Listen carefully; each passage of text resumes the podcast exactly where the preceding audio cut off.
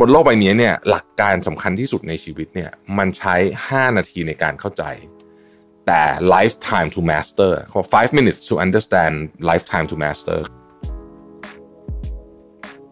ของที่มีค่าที่สุดในชีวิตนี้เนี่ยมันไม่เห็นการเปลี่ยนแปลงทันที แล้วมันมันมันยากมากที่จะได้มา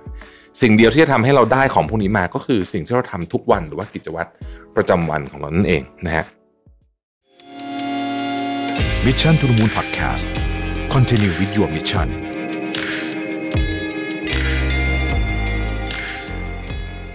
สวัสดีครับ ยินดีต้อนรับเข้าสู่ Mission to the Moon Podcast นะครับ คุณอยู่กับประวิทยานุสาหะครับ วันนี้ผมเอาเออบทความมาไม่ใช่บทความเอาบทหนึ่งนะฮะมาจากหนังสือเล่มนี้ที่ชื่อว่าอะไรทำให้ชีวิตเราดีกว่าเมื่อวานนะครับ ซึ่งเป็นของคุณคิมจงวอนเป็นนักเขียนชื่อดังเลยนะฮะแล้วก็จริง เขาเขียนหนังสือมาตั้งห้าสิบเล่มแล้วนะเยอะมากนะฮะเยอะมากเยอะมากนะครับมันมีอยู่บทหนึ่งที่ผมชอบมากนะครับเขาบอกว่าจงทำสิ่งที่อยากรักษาไว้มากที่สุดให้เป็นกิจวัตรนะครับ ซึ่งผมคิดว่าบทนี้เนี่ย เราฟังไปสบายๆนะแต่ผมคิดว่ามันเกี่ยวข้องกับชีวิตของเราเยอะมาก มันเป็นแบ็กกราวน์ที่สำคัญที่สุดอันหนึ่งเลยก็ว่าได้นะครับผู้เขียนเนี่ยบอกว่าก่อนจะกล่าวถึงเรื่องกิจวัตรประจำวัน ผมอยากให้ข้อความสั้น ๆ แต่ทรงพลังที่อธิบายว่าเหตุใดกิจวัตรประจำวันจึงสำคัญ และมันมีอิทธิพลต่อชีวิตของเราอย่างไรบ้างนะฮะเขาบอกว่าตราบใดที่เราไม่ใช่อัจฉริยะนะครับ ทุกอย่างจะบรรลุผลสำเร็จได้ด้วยการจดจ่อและการทำซ้ำๆเท่านั้นนะครับ ระหว่างคนที่ใช้เวลาหนึ่งชั่วโมง กับคนที่ทำซ้ำหนึ่งร้อยครั้งทุกชั่วโมงเนี่ยใครมีโอกาสทำงานนั้นสำเร็จมากกว่ากันนะฮะความพยายามของ คนเราเนี่ยไม่ได้ต่างกันมาก ผลสำเร็จจึงขึ้นอยู่กับว่าเราทำสิ่งนั้นบ่อยแค่ไหนและจดจ่อแบบนี้นานแค่ไหนนะครับ ในหนังสือเล่มนี้บทก่อนๆก็พูดถึงเกอเต้นะฮะเกอเต้เอ่อน่าจะเป็นไม่รู้เป็นเกอเต้เดียวที่อยู่สถาบันเกอเต้ตรงสาทรหรือเปล่าเป็นชาวเยอรมันผมจำได้นะฮะก็พูดถึงงานชิ้นหนึ่งของเกอเต้ที่ชื่อว่า Italian Journey นะครับ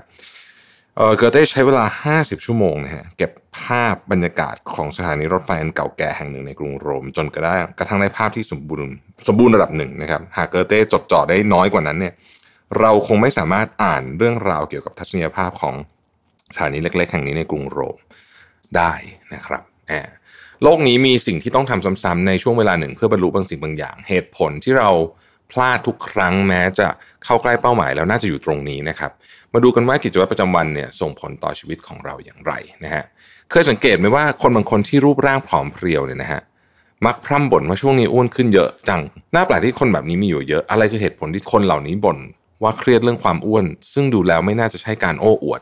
ทว่าเป็นปัญหาที่พวกเขากำลังเครียดอยู่จริง ๆ นะฮะ นั่นเป็นเพราะมาตรฐานของคนที่มีกฎเกี่ยวกับร่างกายอย่างเคร่งครัด และมีกิจวัตรประจำวันที่รักษากฎนั้น ต่างกับคนที่ไม่มีสิ่งเหล่านี้อย่างมากพูดง่ายคือคนที่เขาซีเรียสเรื่องนี้เนี่ยนะฮะมาตรฐานเขาจะสูงนะครับคุณคุณคิมเนี่ยบอกว่ามันนุ่มนวลและละเอียดอ่อนดุดขนแกะ แต่แข็งแกร่งราวเหล็กกล้านะฮะเขาบอกว่าตัวเขาเองเนี่ยเมื่อต้องขึ้นรถไฟนะครับซึ่งเขาเดินทางโดยรถไฟค่อนข้างเยอะเนี่ยนะครับเขาจะไม่ถืออะไรขึ้นไปกินบนรถไม่มีกาแฟหรือแม้กระทั่งน้ำเปล่านะครับ เหตุผลเพราะว่าเวลาเริ่มต้นทำอะไรเนี่ยเราจะต้องมีคำสั่ง ที่แตกต่างออกไปเพื่อกระตุ้นให้เกิดการเปลี่ยนพฤติกรรมคำว่าขึ้นรถไฟสำหรับคุณคิมเนี่ยบอกว่ามันเชื่อมโยงกับแผนที่ว่านั่งอ่านหนังสือคิดใคร่ครวญเป็นเวลานาน และเขียนเป็นตัวหนังสือออกมา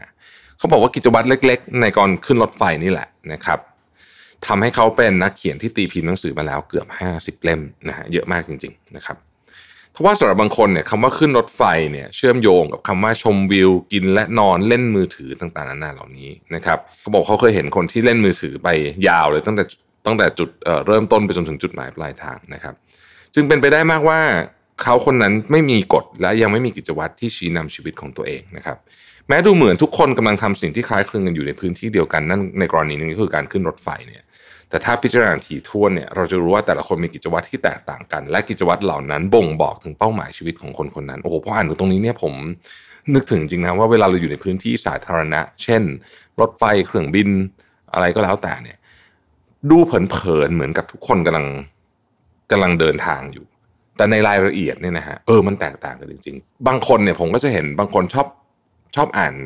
หนังสือหนังสือแบบจริงจังนะฮะบางคนก็ จดงานอะไรบางอย่างนะครับบางคนก็ดูหนังบางคนก็อะไรเงี้ยคือจริงๆอะผมว่า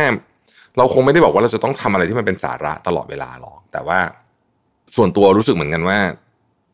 ถ้าเรามีกฎเกณฑ์ที่ชัดเจนกับเรื่องอะไรแบบนี้เนี่ย มันจะช่วยได้เยอะมากอย่างของผมเนี่ยเวลาขึ้นเครื่องบินเนี่ยฮะมันจะเป็นเวลาที่ผมชอบเขียนหนังสือกับอ่านหนังสือมากเหตุผล เพราะว่าเอ่อมันไม่มีอินเทอร์เน็ตนะครับ แล้วถึงมีผมก็ไม่พยายามไม่ไม่เอ่อ ไม่ใช้นอกจากว่าคือจริงๆมันแพงด้วยแหละ แต่ว่าต่อให้มันต่อให้มันไม่แพงเนี่ยเราก็พยายามไม่ใช้ เพราะว่ารู้สึกว่าเวลาช่วงขึ้นเครื่องบินเนี่ยเป็นเวลาที่มีค่ามาก เราเราได้อยู่กับตัวคนเดียวจริงๆนะฮะเราก็ได้นั่งทำอะไรที่เราอยากทำจริง ๆ นะครับ ผู้เขียนก็บอกว่าผมไม่ได้ตั้งใจจะบอกว่าแบบไหนเป็นทางเลือกที่ดีกว่ากัน เพราะชีวิตคือการเลือกในสิ่งที่ตัวเองชอบ และทำในสิ่งที่ตัวเองรู้สึกพอใจ